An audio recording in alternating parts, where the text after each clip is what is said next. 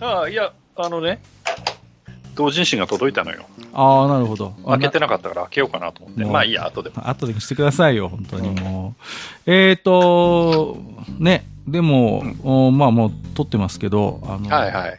小林清さんはもうね、本当大ベテランですよね、小も林清さんね。いやー本当にう。いや、いろいろとね、残念だうね。んあの、声優さんのこうね、訃報ってまあどうしてもこうちょくちょくあることではあるんですけど、うんうんうんちょっと。ね、やっぱり特別でしたね。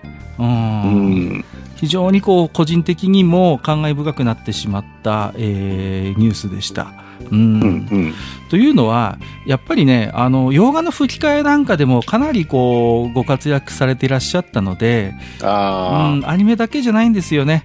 本当だからそういう、それこそ昔ね、あの、毎週のようにそういう洋画の吹き替えがテレビで、地上波で流れてた頃、ワクワクしながらやっぱり映画見てた、テレビで映画見てた人間としてはね、やっぱりこう、どうしてもね、うん、そういうイメージありますよね。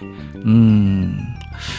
だからね、ほら、山田さんもそうですけど、ルパン三世で言えば、うんうんうんやっぱりそういう、こうね、あの海外の俳優さんの声を当ててらっしゃるようなキャリアを持っている方って、やっぱりいろいろこう鍛えられる部分もあるそうで、うん、なんとも言えないこうね、非常に印象深い、えーやっぱりこう、何かこう、ニュアンスをね、こうちゃんとこう、乗せることができる人だったなって、まあ、個人的にはその最たる人じゃないかなと思いますよね。うんうーん。いや、あの、マスさんなんかもね、こう、よくご存知かなとは思うんですけれども、うん。トミー・リー・ジョーンズさんとかね、個人的には非常にやっぱり、こう、小林さんのイメージが強くてね。うん。あそうそうそうそう。うん。だから、なんかこう、小林清さんが当ててるんだったら、ぜひ吹き替えで見てみたいな、みたいな。うん。そういうやっぱり方でしたよね。で、まあまあ、いろいろウィキ見ながらでもいいんですけど、あのーこう、印象に残っているキャラクターとかね、演じられた中で、うん、もしあればちょっとお話ししていきたいなと思ってるんですけど、はいはい。うん、あのー個人的にはね、まあ、あの、まあ、事件大好きはまあまあ別格として、うんあの、クリスタルボーイが僕は 好きで。ね、うん、あの、コブラですよ。うん。で、なんていうのかな、あの、スペースコブラにおけるクリスタルボーイの、あの、なんとも言えない、こうう、ね、独特の雰囲気というか、非常にまあビジュアルもそうなんですけど、うんあの、印象に残る敵役として、うん、演じられてた印象がすごい強いですよね。うん。だから、真っ先に僕出てきたのはもうクリボーでしたね。はい。そうね。まあ確かにそうだよね。いや、でもね、やっぱり次元のね、キャラっていうイメージがものすごい強いから。もちろん別格ですよ、そこは。あーうんうんだからね、あの、自分がね、えっと、ちょっと変わり種で小林清さんの声を聞いて、おおって思ったのが、はい。ゲームなんですよ。ほうほうほう。うん。でね、あのえっと、ネオジオに、まあ人気シリーズでサムライスピリッツっていうのがあるじゃないですか。えええええうん。で、あれの、えっと、パート2、え。だからうんうん新、うん新サムライスピリッツ、はいはいはい。あの、誠がつく方ね。うんうんうん。新サム、新サムっていうやつですけど、はいはいはいあれの、えっと、確かね、オープニングのナレーション、ん？ナレーションだったっけ？うんうんうん。かな？かなんか。と、あと、あのゲームの中で、えっと、パート1は違ったんだけど、パート2は確かね、確かですよ。はい。小林清さんだったような気がするんだよね。はいはいはいはい。うん。だからね、そこであの、まあ、サムライスピリッツもともと自分好きで、で、うんうんしかも10兵衛好きで使ってて、はいはいはい。で、あんまりその、声優さん変わるのって、うん。自分としてはあんまり好きじゃないんですまあね、やっぱりそのね、シリーズの世界観っていうのがあるわけですからね。なんだけど、うん。その変わった相手がね えーっていう人だったから。それされたらもうね、っていう。そうそうそう。それはねちょっとこうびっくりというかねうんうんうん、した記憶はあるんですよね。ちょっとね、自分も今、あの、記憶だけで話をしてるので、ちょっと一応ね、今、裏を取ろうと思ってね。ああ、やっぱりそうですね。柳生十兵衛さんの声、柳生十兵衛の声は小林さんが当ててますね、新様はね。うん。そうう、ん新様はそうです。はい。あのーね、柳生十兵衛は結構なんていうのかな、あのー新サム、まあ、あの初代もそうですけど割と通好みの、おキャラクターでね、うんうん、使いこなせると強いんだけどそんなにこううん。派手な技も あるわけじゃないし、どっちかというとちょっとこう渋めの味付けのキャラクターなんですけどうん。それが、まあ、あの非常に実はマッチしてましてね、ううんんうん、柳生十兵衛役合ってたよなっていう気はしますよね。うん。あと古いとこですと、あの、ドルアーガの塔の CM もやってませんでした？小林さん。あ、本当？うん、だったと思いますよ。それは記憶ないなあ、本当ですさか。うん、うん、うん。あのいくつかあるんですけど、ドルアーガの塔のコマーシャルも、のナレーションも確か小林さんが当てられてたとお記憶しています、私は。うんうんうんうん。あ、やっぱりそうですね。うんうんうん。ウィキにもあるから、多分記憶違いではないと思います。うん。まあ、一度聞いたら忘れられないね、こう、声ですよね。で、まあ非常にこう、なんていうんですか、こうね、落ち着きのあって、まあ、あのー非常にこう、なん、なんかこう、苦み走ったというかね、うんいい声で、かつそこになんかこう、どこかへ常にね、こう、温かみもあるような、こう、ニュアンスがね、あってね。うんうん。ただのハードボイルドじゃないんですよ。うん。あとは、やっぱりあれじゃないの？あの、我々というか、あなたとしては、うん、あの、銀英伝のルビンスキーをあげておかなきゃいけないんじゃないの？アドリアン・ルビンスキーね。ルビンスキーのあの食えない感じはもうハマり役ですよ。もう本当にこう、ね、そのなんていうのか常にこう、あの同盟とあの帝国を天秤にかけてね、うんこううまく立ち回ってこう第三局としてね、うん。本当にこうね、あのー食えない存在として、で、うん。自分の実の息子に命をむあの狙われてることをこう理解しつつもねうんうんに置いて試すようなことをするみたいなうん。ことをやるじゃないですか。あの、いつでもこう、落ち着き払った嫌な感じのね。そう。そう、常に余裕を感じさせる、そういうキャラクターですよね。で、あの、何考えてるか全然本当わかんないみたいな、ヌエみたいな。ほら、あの、平野さんとの、うん。平野文さんとの掛け合いもいいじゃない。掛け合い、あの、なんていうのかな、あの、銀英伝って基本、同盟側も帝国側も青臭い青春の話じゃないですか。ベースにあるのって。うんその中にあって、唯一このアダルトな、こうね、うんあの、ニュアンスを出してくるのがここなんですよ。そうそうもうね、あの、ルビンスキーと、まあ、愛人なんでしょうね。ドミニクでしたっけ？うんうんうんなんかそんな名前だったね。そんな名前でしたよね、うんなんかね、確か、そう。あのやりとりが、もう、もうなんていうのかな、本当にこう、ね、こう手のひらの上で、こう、か、こう、転がしてやるぜ、みたいな雰囲気があって、す常に余裕を感じさせるんですよね。うん。だから、ルビンスキーもハマり役でしたよね。そう考えるとね。うん、うん、うん、うん。いや、本当にもうありありと思い出しますよ、そのあたりはね。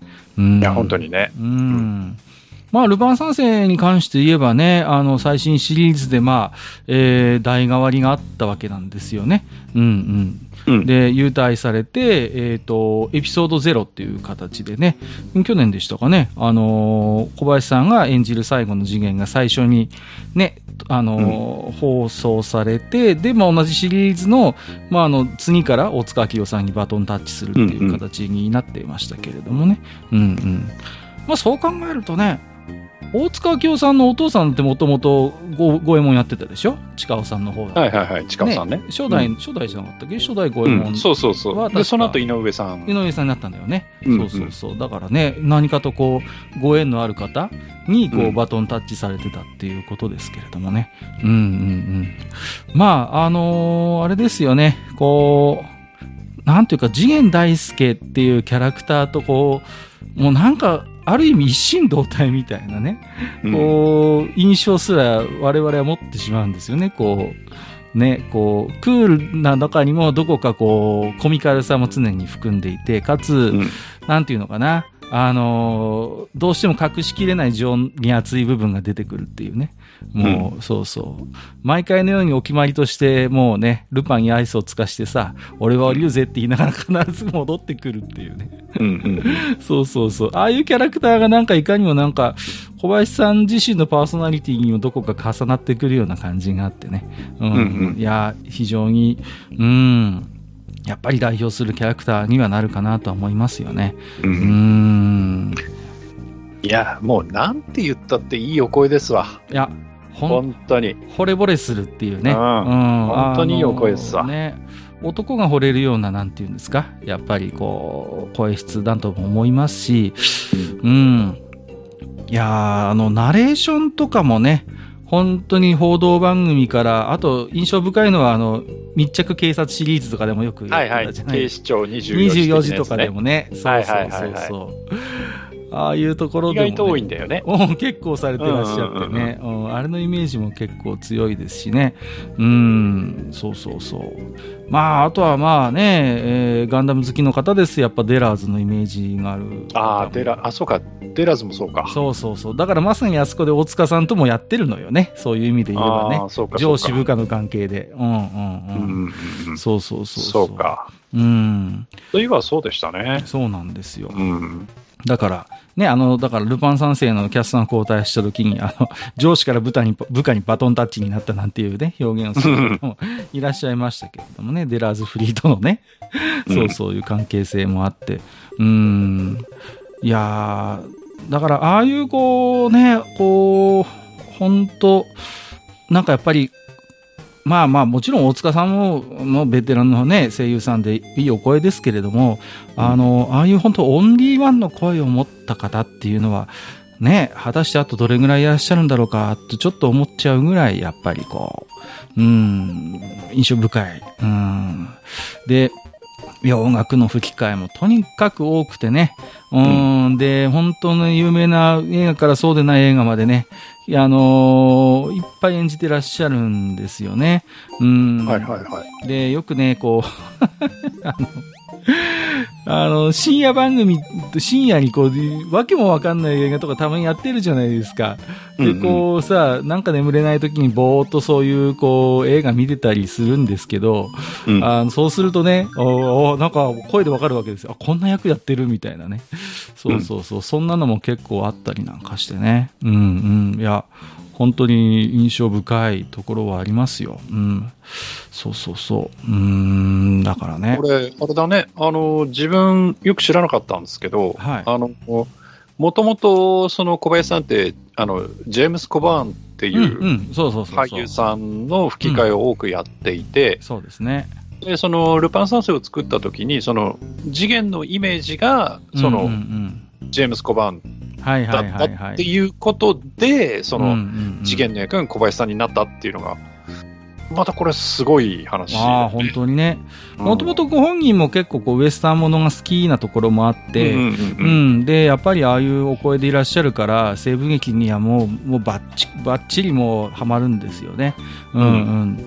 だからまあ、そう考えるとまあ、次元大介役がこう、なんていうのかな、こう、まあ、ご縁があったっていうのはまあ、うん必然といえば必然なのかもしれませんしね。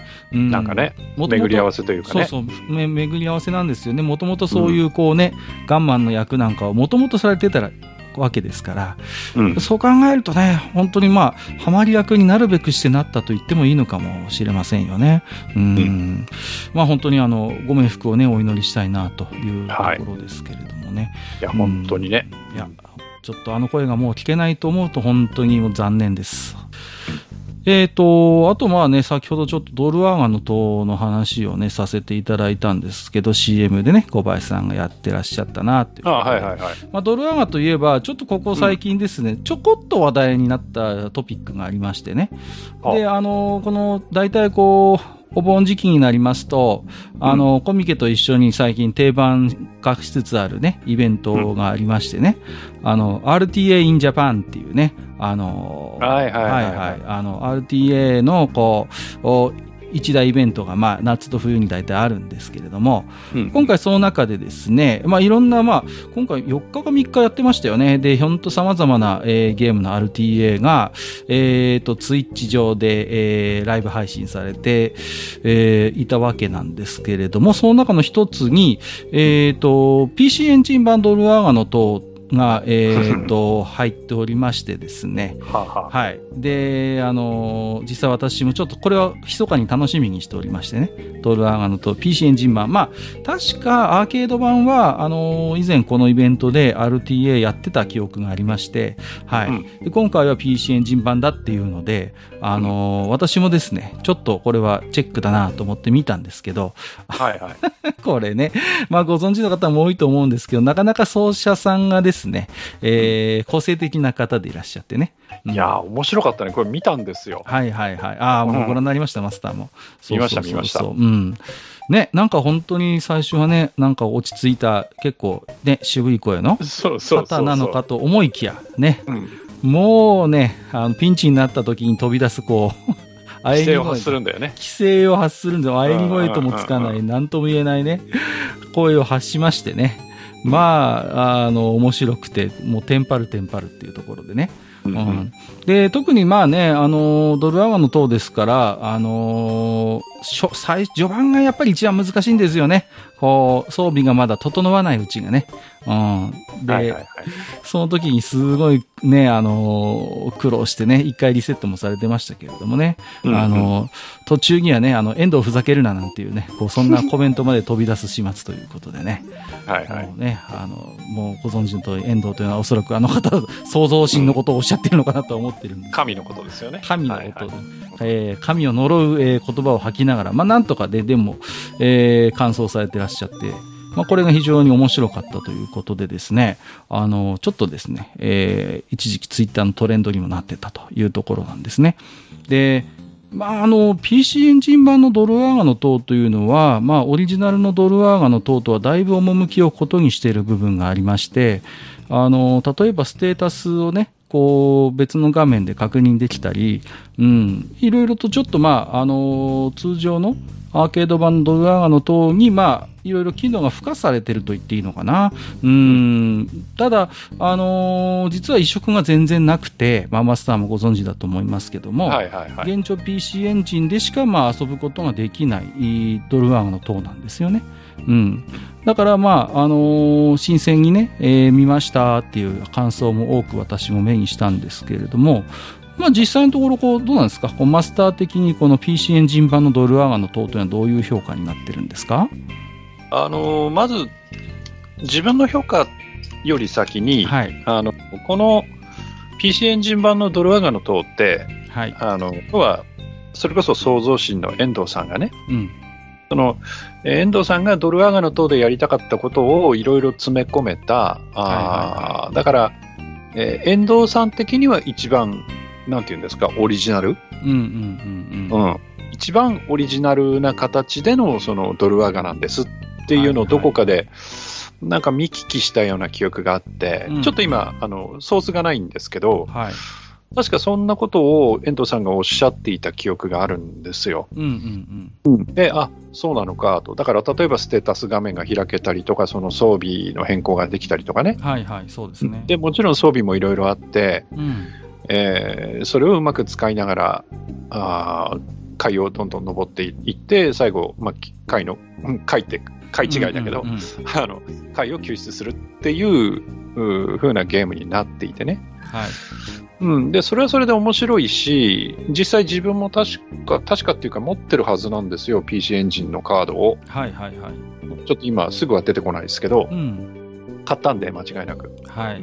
で、うんちょっと面白いエピソードがあって、えっ、と、まだ大学生の頃だったんですよ。はいはい。、で、えー出たよっていうので、えー PC エンジン版ドルアガーのとを買いに行きまして、えで、まあ悪い癖ですよ。買って、そのまんま家に帰ってやりゃいいものを、えはい。家に帰らないんだね、このガキャ。まっすぐ帰りゃいいところを。で、ゲーセン寄るわけですよ。はいはいはい。で、ゲーセンで友達と会うわけですよ。はいはいはい。いや、今日ドルアガの塔買ってきたんだよ、みたいな。うんうんうん。あ、いいね、いいね、みたいな話です。じゃあみんなでやろうか、みたいな話になりましてね。あらま。はいはいはい。で、あの、じゃあうち行こうよって言って、自分ち結構その友達のたまり場的な感じになってたんで、ああ、なるほど。うん。で、な何人来てたんだったかな ?2、3人来てたんだったかな？で、まあね、飯とかも全部済ませて、で、うちに帰ってきて、いや、俺は PC エンジン版のうん。ね、オルアガを立ち上げて、はいあ、全然違うね、なんて言いながうんうんうんらちょっとやってみて、あ、なんかヒント出るよとか言いながら。そうそうそう。うんね、イシターがで教えてくれるんだよね。そうそうそう教えてくれるそのだから、あれ、イメージ的にはあれじゃないですか、貝、あのーの冒険、なんだっけ、あと合ってますよね。うん。貝の冒険のイメージですよ。あのはいはいはい。そうそそうの、そう。その面のヒントみたいなのを、イシター様が一応教えてくださるっていう構成になってるのよね。で、あの、自分は、あの、まあ、持ち主なんで、はい。見てたんですよ。うんうん。で見てて、他の連中がやってるのを後ろで見ながら、ああじゃない、こうじゃないとかっていう。話をしながらね、うんうん。見てたんですけど、やっぱり買ってすぐなんで、当然、その攻略法なんにも分かんないわけですよ。でそうですよね。うん、あのいわゆるう普通普通のったらあれですけど、もともとのドルアガとは全然ものが違ってるんで、当然謎も変わってるんで、宝箱の出し方も違う部分ありますよ全然違うんですよ全然違いますよね。うんうん違うんです。で、ああでもない、こうでもないってやってるうちに、大体あのゲーセン閉店まで行って帰ってくるもんですから、はいはいはい。まあまあ、うちに着いた時点でもう夜中なわけですよ。結構予想遅い時間なわけですね。そうそうそうそう。で、僕はあの夜、どっちかっていうとそんな強くない方なので、はい。眠たくなるんですよね。はいはいはい。だから、ああ、やってていいよ、俺適当に寝るわ、みたいな感じで。うんうんうん。寝ちゃったんですよね、僕ね。はいはいはい。うん。で、次の日朝起きたらみんな帰っていなかったんだったかな。ほまあ、その辺もずいぶん緩い生活してう。たんですけど、うんうんで、後で聞いた話によると、お前寝てる間に全部クリアしたよって言われて、う ん持ちエン主をデ、ィングも見ていないっていうね。持ち主を差し置いて、そうそうそうそう。うクリアでして、で、クリアしたのにもかかわらず、持ち主は寝てるっていうね。でね、友達も友達なんですよね。起こしもしないっていうね。いやー、うんまあそういう、わわかりま。で帰っちゃうっていうねんうんうんそんな、そんなもう、ゆるい感じでやった記憶があって、で、実はその後、自分でクリアしてないんですよ。あらまあ、なんということでしょう。いや、僕はあの、クリアしたことはあるんですけれども、ただ、はいはい今回 RT で走ってたプロゲーマーモードではもちろんなくて、もうちょっと緩い、あの、まあ、難易度のモードではあったんですけれどもね。はいはいはい。一応クリアはしてまして、まあ、正直アーケードよりは、あの、難易度は低いですよね。うん。うんヒントも出ますし、あと装備の付け替えができるので、あの、対スペル装備みたいなのもあるんですよね。こう、うんミラー、そうそうそうね、うんそうそうそう。だから、後半になると全然魔法も怖くないんですよ、基本的に。うんうん。だから、あのー装備が整えば整うほど難易度が下がっていくので、実は序盤が一番難しくて、あの、うんうんうんあのータイスペル装備が整ってくると格段に難易度は落ちてくるんですよね、実はね。うん、うんうん。だから、まあ、そう考えると、まあ、序盤に山があって、そこを、まあ、ある程度宝箱を取りながら進めれば、まあ、誰でもそれなりに、あの、クリアは目指せるゲームにはなってるのかなと思うんですよね。うん。アーケード版は事故がありますからね、後半でもね、普通に。あるある。うんうんうん、それが正直ほとんどないと思います、PC エンジン版は。だから、そういう意味で言うとね、ちょっとだれるんですよね、PC エンジン版って正直。あの、RETA でもそうだったんですけど、序盤が一番こう、ピンチもあるし、あの、奏者さんもへあえいだり、悲鳴上げたりして面白いんです。後半になると安定してくるから、逆にちょっと RTA 的にはまあ、あの順調だと面白くないっていうちょっと残酷な側面があって後半になると悲鳴が少なくなって若干こう盛り下がるみたいな感じがそう、だから見てても前半の方が面白いんだよね。そうなんです、そうなんです。これはまあ、しょうがないんですけど、そういうものだから、うんうんうん、奏者さんは全然悪くないんですけど、そうそうそうん。装備が整うと安定しちゃうもんですから、後半になると本当に淡々と、あの、クリアしていくような感じになっちゃうんでね。うん。うんまあ、でもね、なんでこのいや、PC エンジン版、決して面白くないドルアガーだだとは僕は思ってはいないんですよね。ただ、うん。マスターの言うように別物にはなってると思っていて、う。うん。ん、キャラクターが大きい分、非常に視界としては狭くなっちゃってて、うん。うん、だから、あの、さっきも言ったように、急に目の前にウィザードがやってきて、ぶっ放すみたいな、うん。そういうことも普通に起こりますし、うん、ううんん、うん、炎がね、視界の外から飛んでくるなんてことも、まあ、結構あるんで、ううんん、怖い要素ではあるんですけれども、うーんと、だから、なんていうのかな、その辺の戦略も全然アーケード版とは違いますよね。うん。うんだから、似て非なるゲームって言っちゃってもいいのかもしれませんね。いや、だから、ね、あの、世の中にドルアガノと、それこそ、まあ、いつでしたっけ、ヨガでも話をしましたけど、アーケードアーカイブスでもうん、うね、ん。ドルアガノと出ましたけど、はい。じゃあ、果たしてその PC エンジン版のドルアガ、あの、遠藤さん曰く一番理想的というか、うん一番そのやりたかった？うん。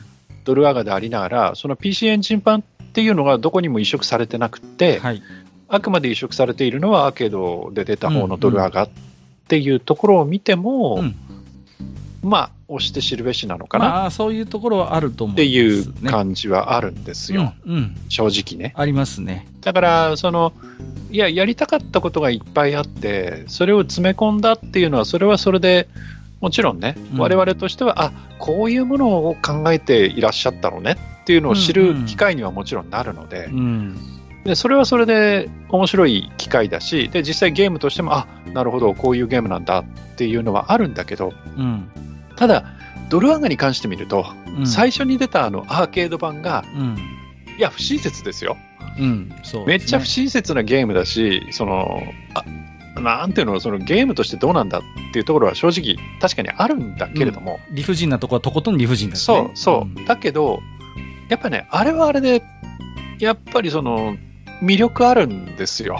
そうそうそうそう。うん。うんだから、その魅力っていうのが逆にそのいろんな、えー機能を付加する中で、うん。逆に消えちゃってないっていう、だからその、そぎ落としたその、そうそうそう。ね、そぎ落としたがゆえに、こう出てきた面白さみたいなのが逆にその埋もれちゃってるっていうところがあるのかなっていう気はね、ちょっとしますけどね。ドルアガの塔はやっぱり引き算の美学なんですよね。うん。うんいろいろこう事情があって、ボタンも一つしか使えないっていう状況の中で、うんじゃあどうやってそれでこうね、RPG として成立させるんだみたいなところで、いろいろ工夫して、その引き算引き算をしていく中で、まあ、生まれたゲームなわけですよ。いろんな制約があって。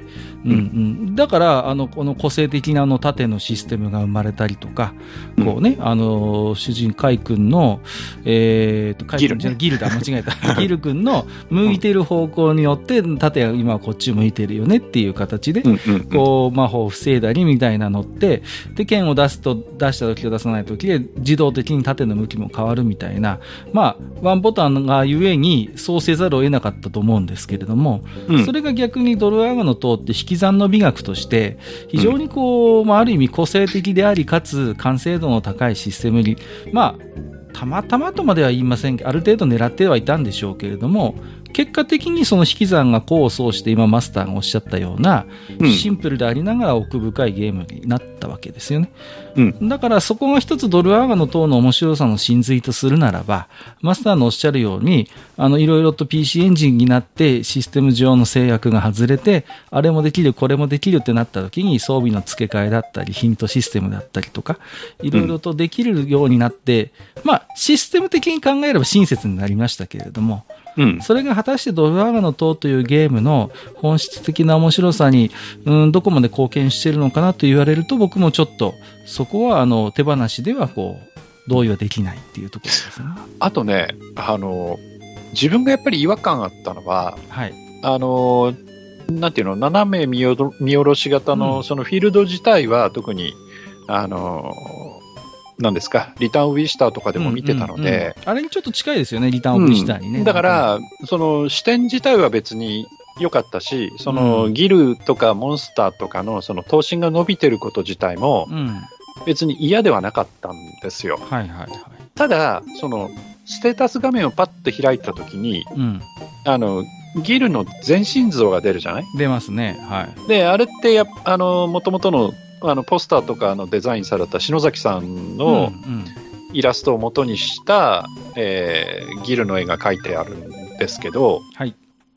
あの絵がね、別にその篠崎さんどうこうっていうことじゃなくて、あの絵がそこに入ったっていうことがね、ちょっとその、えー自分らみたいな古いドルアガのファンにしてみると、うん。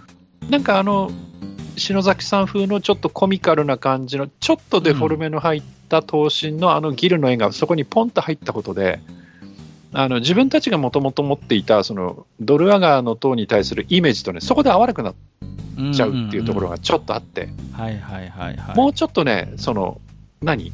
自分としてはそのヒロイックな、うんうんうん。もうちょっとかっこいい絵を見たかったんですよ。なるほどね。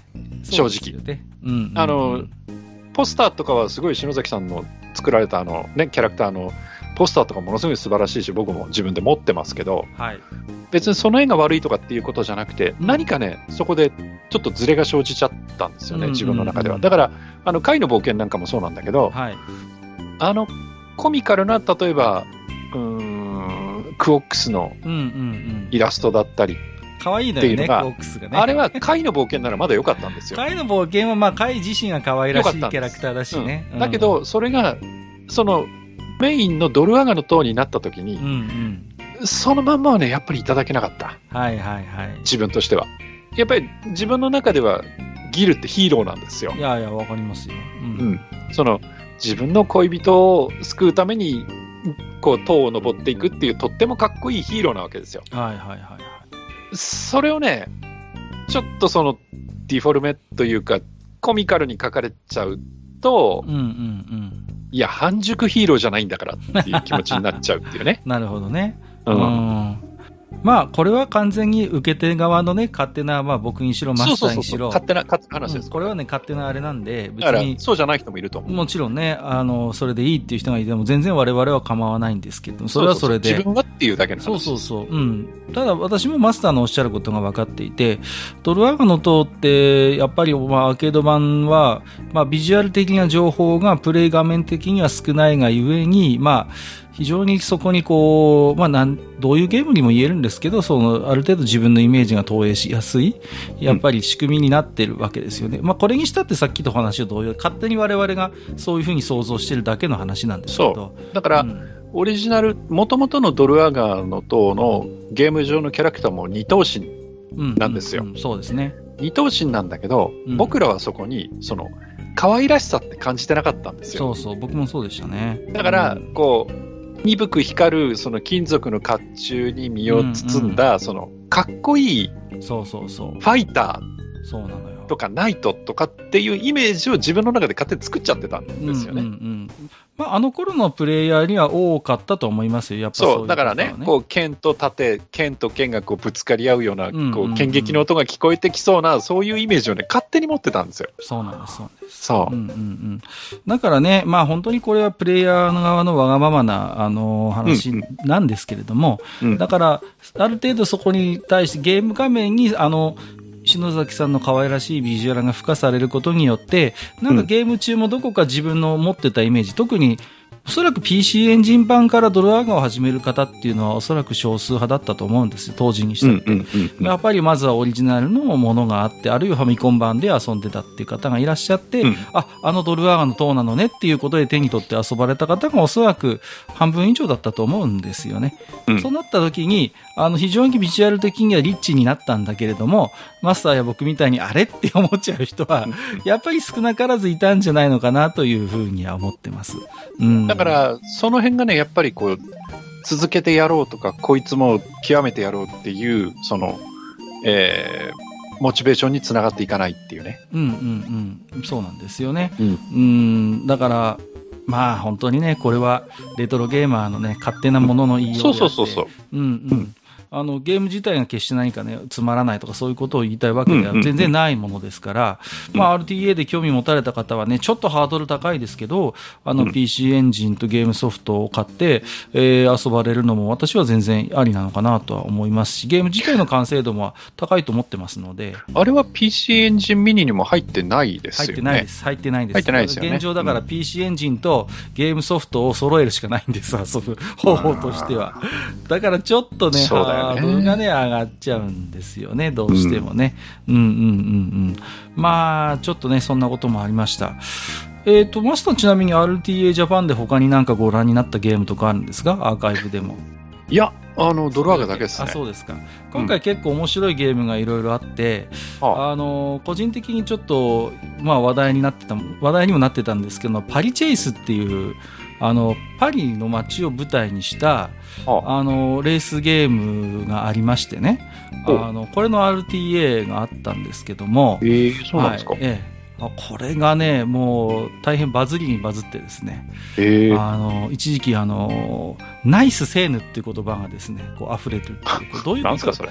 あのですね、パリチェイスって結局その、なんていうんですか、あの、要は街中でこうバトルをするような、あの、パリ版イニシャル D みたいなゲームなんですよ。パリの街でロードレースするんですけど、ライバルをとにかく蹴落とせば勝ちっていうことで、RTA で何するかっていうと、とにかくライバル車をセーヌ川にぶち込むっていうことになるんですよ。でなるほど。うんセーヌ川にぶち込むと、自動的に勝ちになるっていうシステムになってて、はいはいはい。なので、あの、敵の車をね、うまいこと誘導して、セーヌ川に、あの、ぶっ込むと、ナイスセーヌっていう、こう、掛け声が飛んで、えゲームがサクサク進むっていうので、なるほどな。もうね、しっちゃかめっちゃかなゲームなんですよ。もうはいはいはいはね、これをぜひちょっとね、マスターに見てもらいたいなと思います。あの、ぜひ。多分、あの、YouTube にアーカイブ残ってますんで、あの、パリチェイスで検索すると出てくると思いますんで、ぜひね、これは、あの、見ていただきたいなと思いますね。はいあの、今自分がちょっと思い出したのは、はいあの、それこそ PC エンジンとか、うんメガドラ、スーパーファミコンもあったのかな？あの、日物で出してる F1 サーカスっていうレースゲームあったんですよ。知ってますよ。よく F1 知ってます。サーカス。はいはいはいはい。で、F1 サーカスって、まあまあまあ一人でやるゲームなんですけど、はい。